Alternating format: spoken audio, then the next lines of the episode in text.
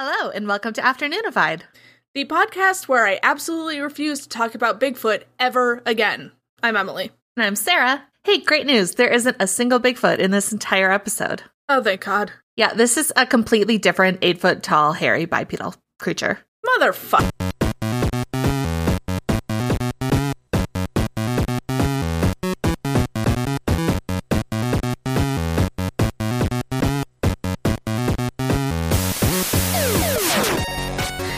Will decide where to cut myself off. I realize that if you like cut yourself off where it it says to do it, then it sounds weird. But if you just say oh, like if word, you like, um, so if you actually do like a motherfuck, yeah, it sounds weird. you got to actually edit the cut in rather than like uh-huh. edit the cut in with your mouth. Mhm.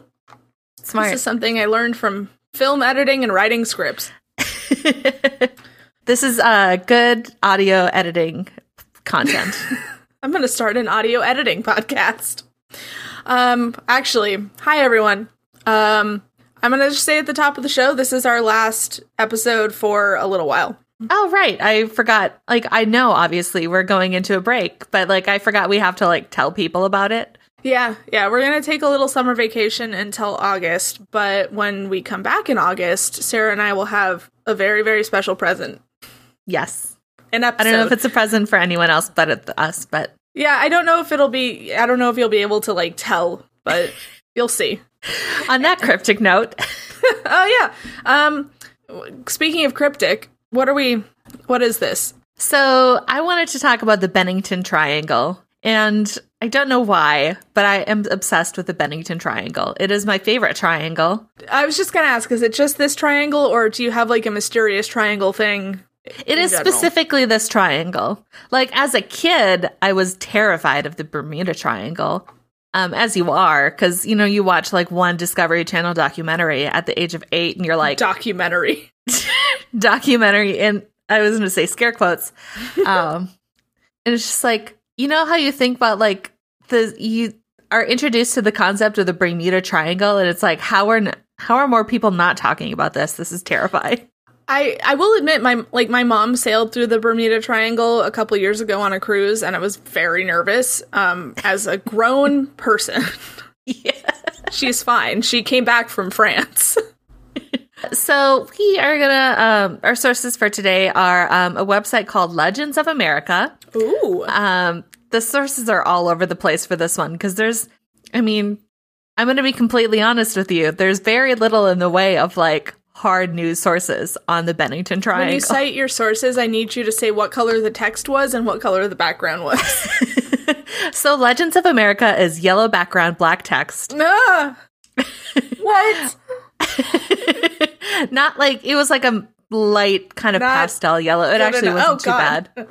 This is Vermont, which is actually not like a weirdo blog. It's just a regular, boring history blog. Um, all that's interesting. Uh, the Bennington Banner, which is an actual newspaper, um, and then some additional information from a blog called Obscure Vermont, which is very interesting and that I would highly recommend. Uh, and then Wikipedia, because of course, Vermont.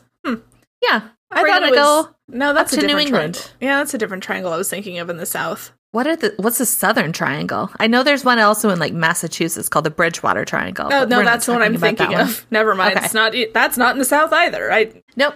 That's another New England one. But we're going to talk about this specific triangle. So, as we're talking about geography, the Bennington Triangle is an area of southwestern Vermont.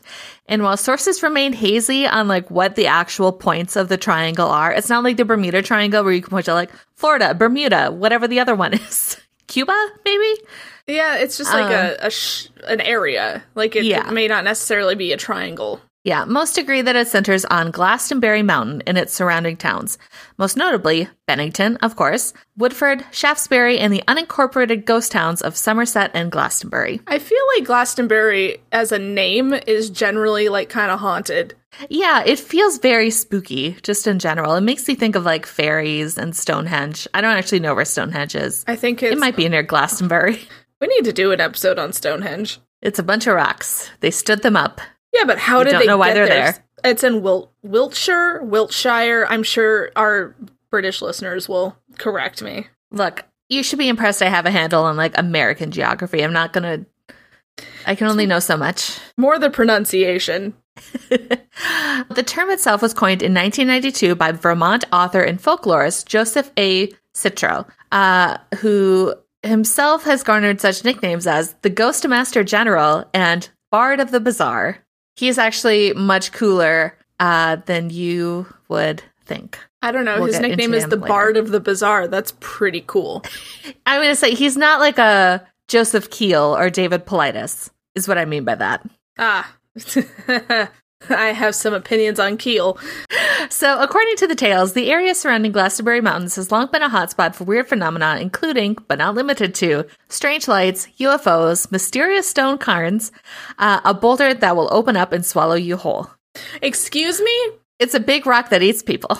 I'm I'm gonna need more information. I mean, that's that's the information. Uh, it's supposedly a Native American legend about a big rock that eats you if you touch it. All right. Sure. Why not? So, stories of weirdness date back to the colonial times. Uh, declare many of my sources with almost no accompanying citation. Fair enough. One of the most famous is the Bennington Monster, a Bigfoot or Bigfoot like creature that suppo- supposedly stalks the mountain. It's a bear. I mean, I'm okay. I'm going to tell you a story about the Bennington Monster, and I would love to hear uh, your take on it. Even if you didn't So- want to hear my take on it. I assumed we would get it anyway. Yep. Uh, so one of the first reported sightings was in the early 1800s, and there was a state stagecoach making its way up the mountain, uh, but it was in the middle of this like huge downpour. The road ahead was washed out, so they were forced to stop. Uh, when the driver got out, uh, just to like try and dig the stagecoach out of the mud, he noticed there were large footprints that were much too big to belong to anyone in the coach, or indeed anyone human at all. Before he could warn his passengers, the stagecoach was knocked on its side by a large creature. Witnesses reported seeing nothing but a pair of eyes and hearing a monstrous roar as the creature ran off into the woods. so a bear. That's what I thought too, maybe. I don't know what kind of bears inhabit the Vermont woods, but I imagine there are bears. Eh, eh, Vermont bears. What do you got? that seems like I'm gonna get like a gay bar or something, but Vermont bears, native Can you just Google, are there bears in Vermont? black bears. There's black bears in Vermont. Okay, so yeah, maybe it was the bear. Just gonna throw that out there. Yeah, black bears are a little smaller than the grizzly, which I think the grizzly is mistaken for um Bigfoot a lot. But I feel in the dark, you wouldn't know. Exactly. Remember the Mothman episode where we talked about how people are really bad at judging the size of things? As one of those people, yes. just, yeah, just gonna say that too. so, legend states that uh, the region's indigenous inhabitants warned early settlers away from the mountain, believing it to be cursed. Uh, this story, however, only really started popping up in the early 80s, which is also the time like Poltergeist was a big hit and like Native American Native American curses were trendy. I think I think a lot about um, the Native American character in uh, what's it called, Parks and Rec, where it's just like white people love curses.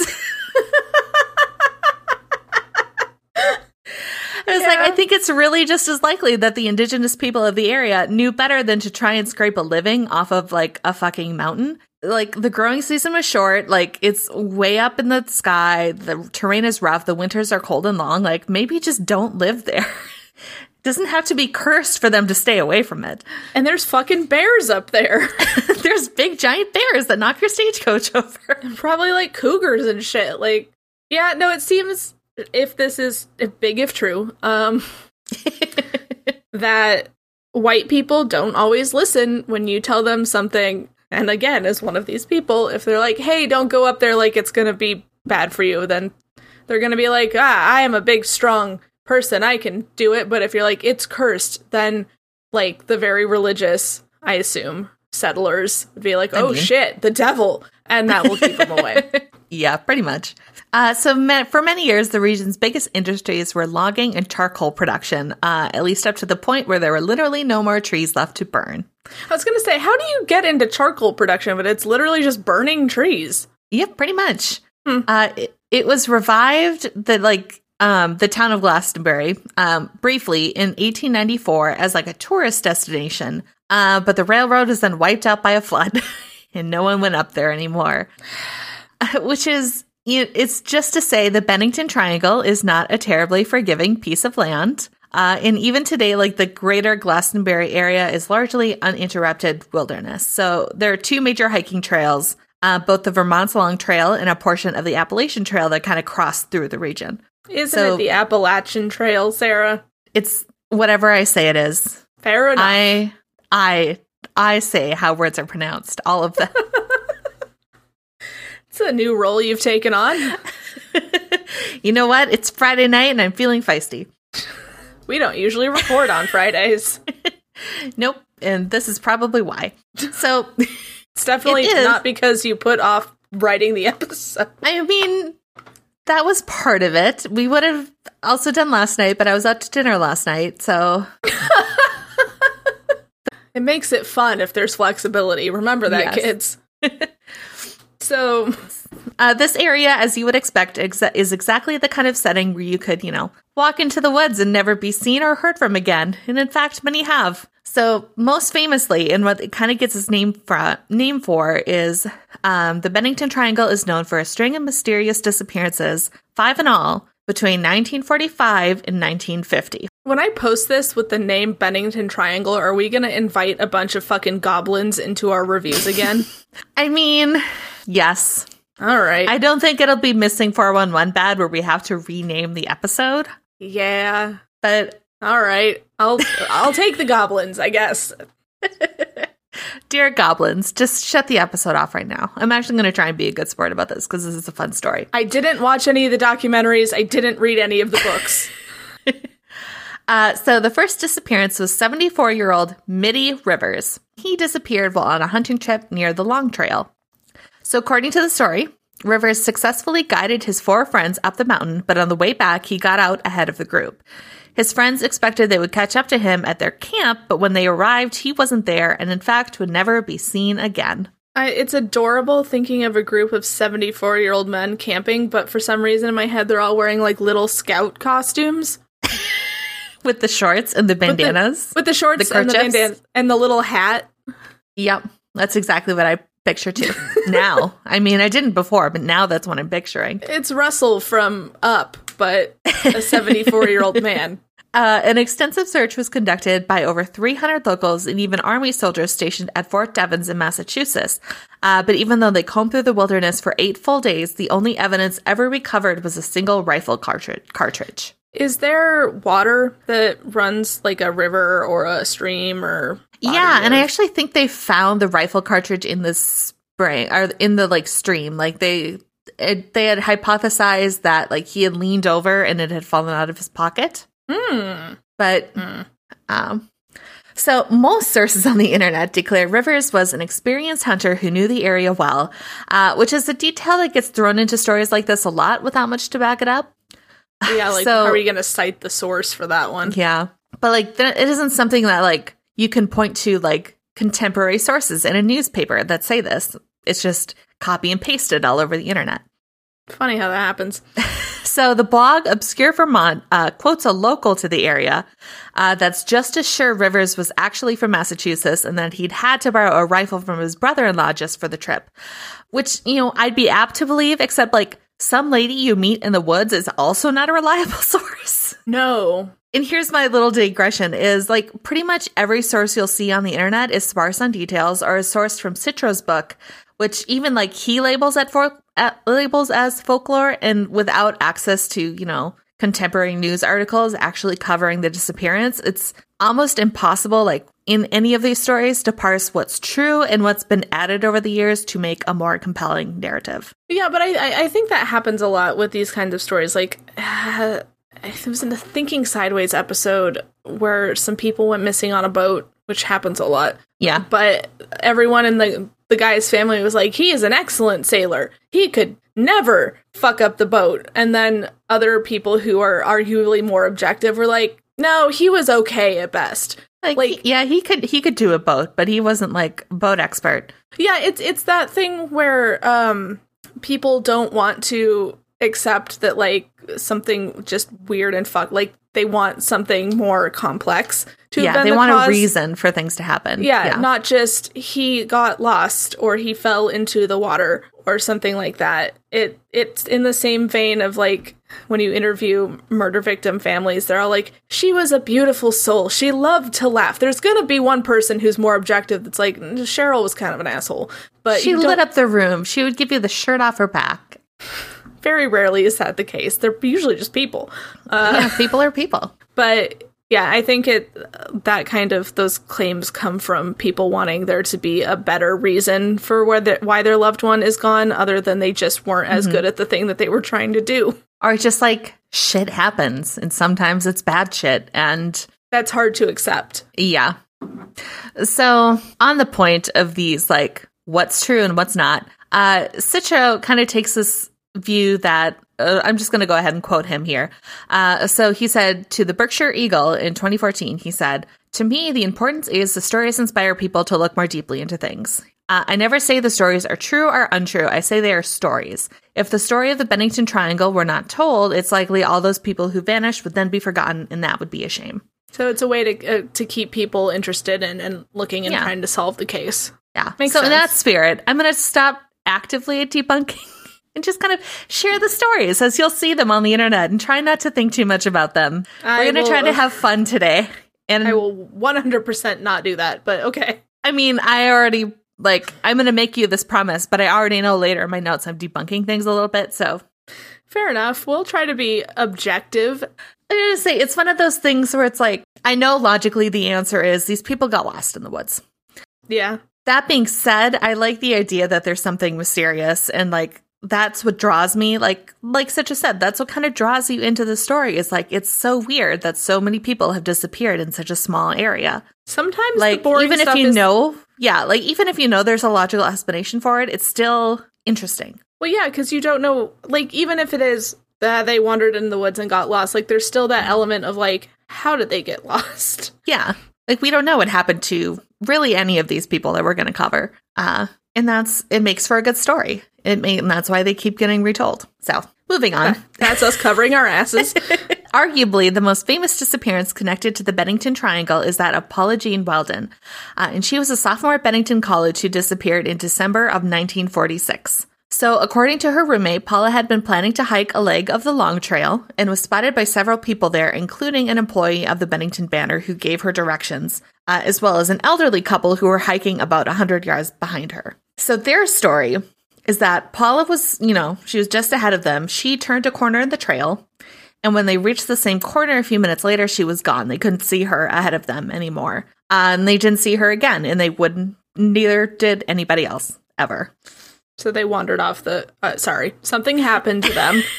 So when Paula didn't show up for classes on Monday, another massive search was launched, boasting a thousand volunteers, bloodhounds, a helicopter, and even a $5,000 reward from the FBI. So people will say like the search is extensive, but this was also Vermont in the 1940s, and the investigative methods used by law enforcement were probably not terribly sophisticated. Uh, Welden's father, as well as like just regular folks, they criticize the search and that whole kerfuffle essentially eventually would prompt the formation of their Vermont State Police. So like you'll see that it was a very extensive search, but apparently they didn't do that good because they had to make a whole other police unit for they because didn't of have it. a state police unit until the 40s. nope. Interesting. Yeah. How did they help? I mean, they didn't because they didn't exist. Because the implication of the police force implies, like, them needing more police implies that a crime was committed in Not the necessarily. forest. Well, isn't that what the police, like, their main, their law enforcement? So a law theoretically was broken, and that's why they needed more police. I, I would add more park rangers. I mean, yeah, but this is also the 1940s, and well, um, I guess like if you, I don't know, aren't police also responsible for search and rescue in like areas like this, or like just missing people? Like just because it isn't necessarily a crime, it's a missing persons case. I Regardless. guess. I Yeah. guess. I just like when the police are called in, I tend to assume that someone thinks that a law is being violated, but they do work on missing people, so that is Yeah. a good point. Uh, so no clues to Paula's disappearance were ever found. No body, not even a scrap of clothing. Uh, and the case remains open to this day. Uh, and as a side note, if you want to read a really weird and spooky book that's inspired by this case, very, very loosely inspired, um, I would highly recommend Shirley Jackson's Hangsaman. Oh fuck, Um, Shirley Jackson. It might break your brain a little, but it's very good. I'm used to having my brain broken by reading Sarah. Shirley Jackson is good at that. Yeah. Uh, so, by far the weirdest case um, of the Bennington Triangle is that of 68 year old James E. Tedford, who was a veteran and a resident of the Bennington Soldiers' Home. Uh, it's well documented that Tedford vanished, but no one is actually sure where he vanished from. Why are all these old men going into the woods? So here's the thing Tedford boarded a bus from St. Albans, Vermont, where he had been visiting relatives. Uh, but when the bus pulled into Bennington, Tedford was gone. His luggage had been left behind, and a bus time- timetable was left open on his seat. So he just vanished from the fucking bus? yeah, apparently. Did they check the toilet? so the bus driver, as well as many of his fellow passengers, all confirmed that he had been in his seat as recently as the last stop before Bennington. Uh, by all accounts, yeah, he had vanished from a moving bus. They, who knows? And here's where, like, I know I said I wasn't going to do any debunking, but I did read this interesting fact that, uh, for what it's worth, Tedford was not, in fact, reported missing immediately after the bus arrived in Bennington. It was a week later when the soldiers' home where he lived, like, called the relatives he'd been visiting, like, hey, uh, is this guy coming back? So, like, by the time they actually interviewed the bus driver and the other passengers on the bus, nearly two weeks had passed since he'd last been seen. So, make of that what you will. So what we have is this guy got on the bus. They saw him at the last stop, but no one can confirm that he got off the bus. yeah, I think generally it's believed that he probably did get off the bus at some stop before Bennington and just never got back on, or like he missed like he got off to go to the bathroom and missed the bus or something or i think he said they i think i heard like he had a friend in burlington so he may have gotten off of burlington and disappeared from burlington so Okay. he did regardless like wherever he got off the bus we don't know what happened to him after and that is a mystery So fun story about my dad. and I know you love a good Steve story. He was taking the train up from Los Angeles. I can't remember why. That's not important. But he got off the train to stretch his legs. And being my dad, who is a little absent minded, um, he did not get back in time and the train left without him. So this definitely sounds like something that would happen to your dad Yes. So he had to take a cab because this is before the Lyft times. Uh, he had to take a cab from that station to the next one to try to beat the train. how did that work out for him did he was he able to catch the train again yes, yes. good for steve Which is good because all of his stuff was on it. anyway, I- what I'm saying is shit happens to old men. Yeah, that's that's a good summary. Good summary of that. so the next year, in October 1950, there was another disappearance. Uh, this time, it was an eight-year-old boy named Paul Jepson who accompanied his mother as she tended to some pigs. So he had remained back in the truck, in the his mother's truck, and when she returned an hour later, Paul was gone. Uh, again, search parties were formed. Uh, the police even brought in bloodhounds. While they were able to pick up Paul's scent, they lost the trail at the intersection of East and Chapel Roads, uh, leading some to believe he'd been picked up by a passing motorist. Probably. Maybe. Um, people also say that they lost the trail, like, um, or the bloodhounds lost the trail exactly at the spot where, like, Paula Welden had disappeared. But, like, I looked on a map and I don't think so.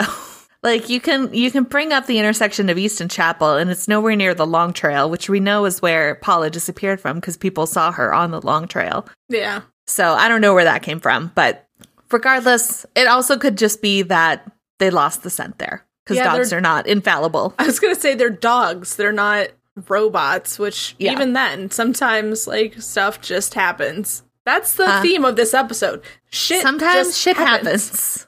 Uh, there is another theory that he actually met his fate at the hands of his parents, which is pretty grim, uh, in that he had been dinner for the pigs his mother had been caring for. All right, that's not. No.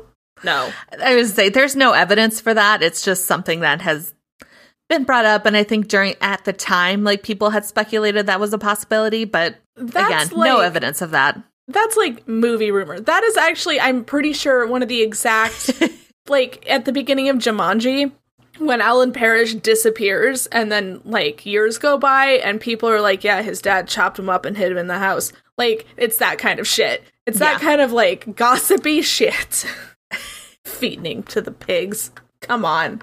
Uh, it's also possible that, left to his own devices, Paul, who, again, was an eight year old boy, just wandered into the woods. Like he got bored and decided to go play. Yeah, because it sounds like his mom was gone for a long time. Yeah. Like this wasn't a thing where, like, oh, I turned around for just like 30 seconds and he was gone. Like she, Gone he for sat in the truck. Yeah. Which, you know, it was the 40s or I guess early 1950s at that point. Like my parents probably would have done the same thing. Like, I got shit to do. Can you just wait here and be patient? Um, The answer is no. his father told a local paper that he believed it was, quote, the lure of the mountains that were to blame for his missing son. So apparently, like, the boy just was big into the woods and had talked of nothing else for days prior to the disappearance. Yeah, kind of like Moana. Yeah. That's exactly what happened. He went on an adventure just like Moana. Yeah, he took one of the pigs with him, Yes. hanging out with a, a native god, I'm sure. Yes, that, that sounds correct. Uh, our last disappearance uh, happened just two weeks after Paul got went missing, uh, when 53 year old Frieda Langer and her cousin went on a hike near the Somerset Reservoir where their family had a campsite. So Frieda, again, it is it's been said that she was an experienced hiker and survivalist and she knew the area well, which I'm inclined to like actually believe in this case since like if this is somewhere where you've gone with your family multiple times and like every year you kind of all go up into the campsite and hang out like that that's a little more likely to me than Middie Rivers where that there's nothing to back up that he was experienced in any way. I, I guess. I don't know if going someplace all the time really like I got Well, lost in Disneyland once. So Yeah, but you're you're stupid, Emily. Some of us do have a sense of direction. fair enough. You say like if you yeah, if you go to the same campsite every year and you go on the same hikes every summer and you're hanging around the lake and like you get to know a place pretty well. Uh so Frieda and her cousin had only hiked about half a mile when Frieda slipped and fell into a stream. Uh, she asked her cousin to wait for her while she went back to the campsite for a change of clothes. Uh, but when she didn't return, her cousin had her cousin headed back on his own. But Frieda, he learned, had never actually made it back to the campsite. So somewhere in like that half a mile, poof. Uh, once again, repeated searches turned up nothing until May 1951, when Frieda's badly decomposing body was found near the reservoir in an area that supposedly had extensively had extensively been searched the fall before. Um, but you know, mistakes are made. People burrow under bushes. Like Yeah, it's weird, uh, but it's not like completely unexplainable. Um, no cause of death could ever be determined, and Frieda's was the only body that ever turned up.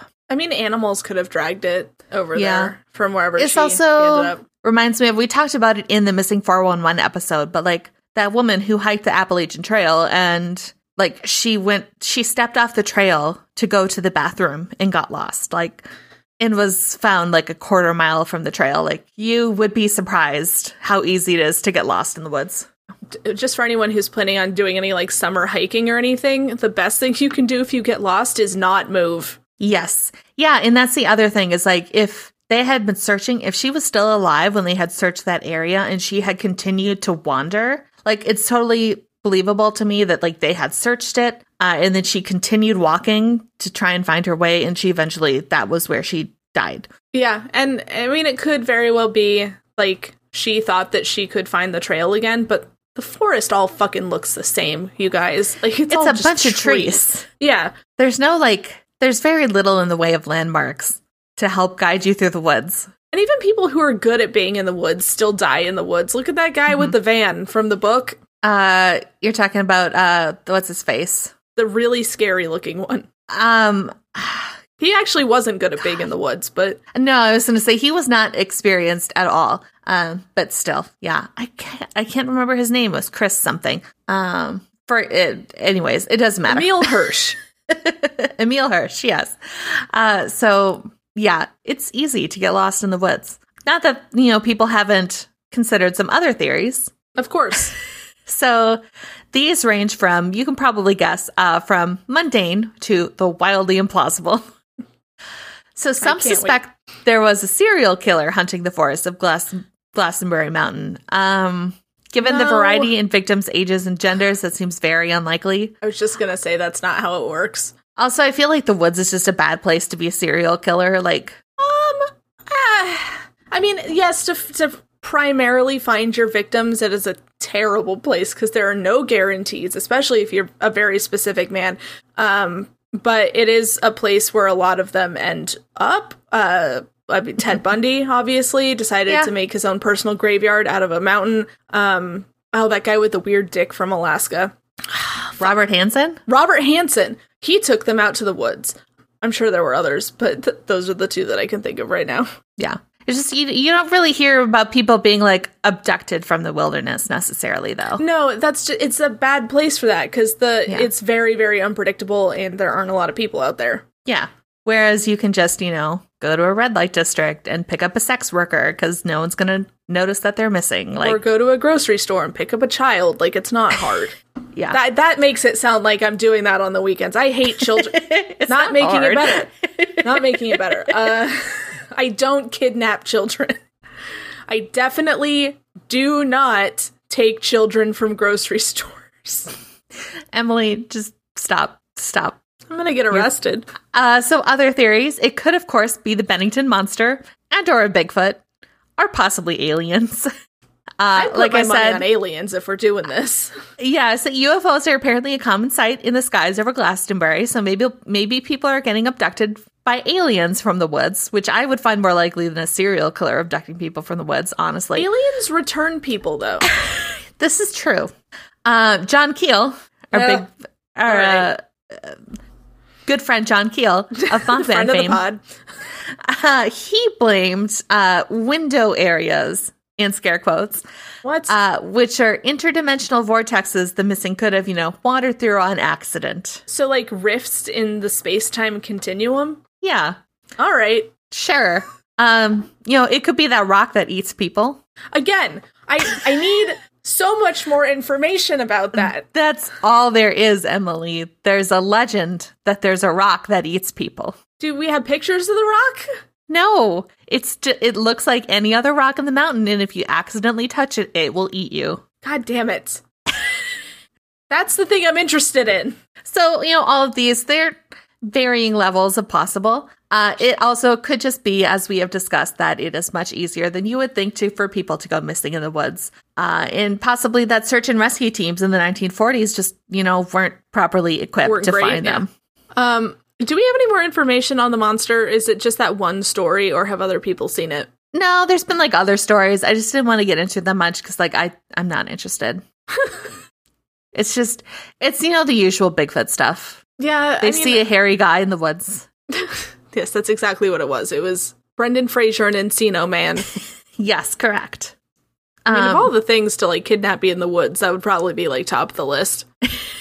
I also like I don't understand this idea that Bigfoot like would be interested in kidnapping humans because I think if there was actually like a crazy big tall creature living in the woods for it to have gone discovered for this long like it clearly is avoiding people to Yeah. quite a degree. Yeah, I, I I think it's probably more scared of us than we are of it. Well, no, because humans are fucking weird. But Yeah. yeah, I mean, what what would be the like? Bigfoot doesn't eat people, so what would what would it accomplish? You just Yeah, have a what does Bigfoot person. get from Yeah, picking up some person in the woods? cui bono, Sarah.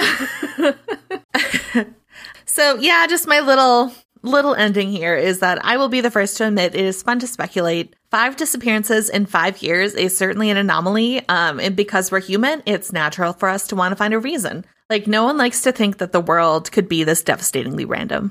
Sometimes it is. it is, and it sucks, but And that's the bummer note we're gonna end the season on.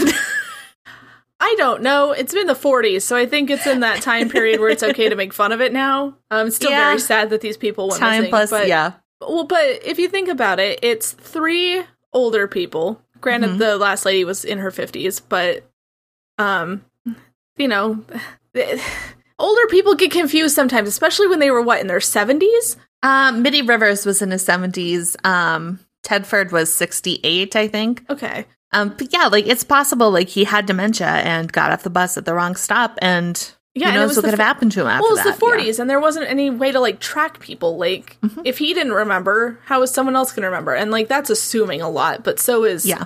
Mm-hmm. disappearing from a bus seat. Uh, And then you have an eight-year-old boy. It's an eight-year-old boy. Yeah. they get lo- they get lost very easily. Um, they also run off, and then what? Like a teenage girl, mid early twenties. Yeah, she would have been 19 or 20, but like, I also see like she had this like, I don't know what, I can't think of the word I was going to use. Like, she had this like hair to go off into the woods, but she wasn't necessarily prepared for it. Like, she wasn't wearing a winter jacket. It was kind of just like, oh yeah, I'm going to go on a hike. And it was kind of late in the day. And like, she, it, it just seems that she was vastly unprepared for the hike that she thought she was going, or the hike that she was going on. Like, she thought which- it was just kind of a walk in the woods. And the long trail decidedly isn't. Yeah, it's like those two girls in South America who went missing, and everyone like assumed weird shit, and they just one got hurt and they didn't know where they were. Um, Mm-hmm. If I ever go missing after a hike, don't assume I got kidnapped by aliens. Assume that I got fucking lost. Yes. And that's to say, like, if you are going to go on a hike, tell people where you're going, tell people when you're going to be back.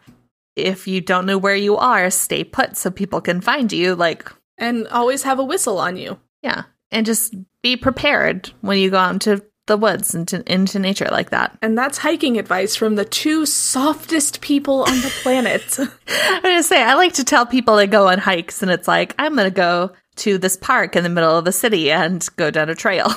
yeah, I was gonna say we're at very little risk of getting lost when we go hiking later this summer, yeah. especially in the Japanese gardens. Um, we will still tell us people where we're going, though. Yes, yes, Travis knows where we're going. yeah, I mean, aliens are very plausible. I'm not going to completely discount the idea of space time continuum rifts because we don't know how the universe fucking works. No? So, sure. I just don't think it's Bigfoot. Um, for the aforementioned reasons of Bigfoot doesn't benefit from this. Yeah. If I was going to rank reasons, Bigfoot definitely would be near the bo- near the bottom. He may have kidnapped that eight year old kid just so he had a sidekick, like someone to talk to, but I don't think he's kidnapping old men. Especially not from buses. That doesn't seem like his his bag. No, I don't know how Bigfoot would have got on the bus unnoticed, but you never know. Maybe he too was an interdimensional being. There are theories about that that I'm not going to get into. um, I don't want to hear a single goddamn word about how I agreed with John Keel on something. Again, I watched the Mothman prophecies, color me unimpressed. Um, although I was talking to Avalon about that movie the other day, and like he said he thought it was creepy, so maybe I watched it wrong. Or maybe Avalon's just wrong. He is going to listen to this. Good. Have you watched the new Conjuring movie? No, shit. I got to do that Sarah! this weekend. I know, I know. God, Sorry, I've been playing Stardew Valley again. That's that's fair. That's fine. Um, all right. So we will be back in August. A time in August, August. um, something. August 12th? okay. Something like that. Yeah, we're just gonna take a little break. Um, Emily needs to f- f- like recharge her brain. And I need to procrastinate for a month and a half. Yeah, I will probably write the next episode um the Wednesday before we record it or whatever. Sounds about right. That's how that's how we do. But that being said, we will miss you. I look forward to all of the comments that we are going to get on this episode. Yes, I always look forward to these reviews. Just know that I'm willing to admit that we don't know. so if you made it this far, you That's very need to- generous of us comparatively. So, Yeah. I'm not saying we were hard on missing 411. I'm just saying that this one I'm willing to admit that there's some stuff up in the air. There literally could be stuff up in the air. I don't know. Maybe that contributed. anyway, we're on uh, Instagram and Twitter at Afternoonified. Um, get afternoonified.com. You can email us at afternoonifiedpod at gmail.com. Remember to rate, subscribe, review, and all of that fun stuff. And unless you're a Bigfoot person, then just go quietly into that good night, please. if you're if you're a rational Bigfoot, never mind. Um. Anyway, we'll see you guys in August. Goodbye. We'll miss you and we love you. Bye.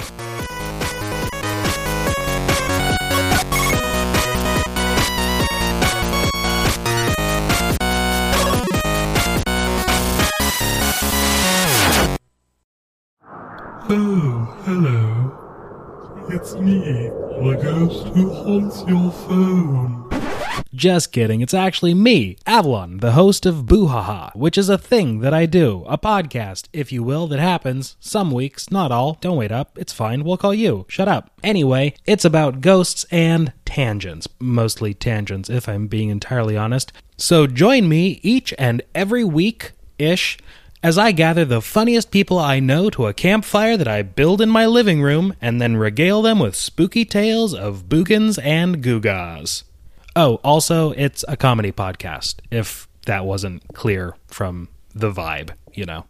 For more podcasts like the one you just listened to, go to SoBelowMedia.com. This, this is as above, so below.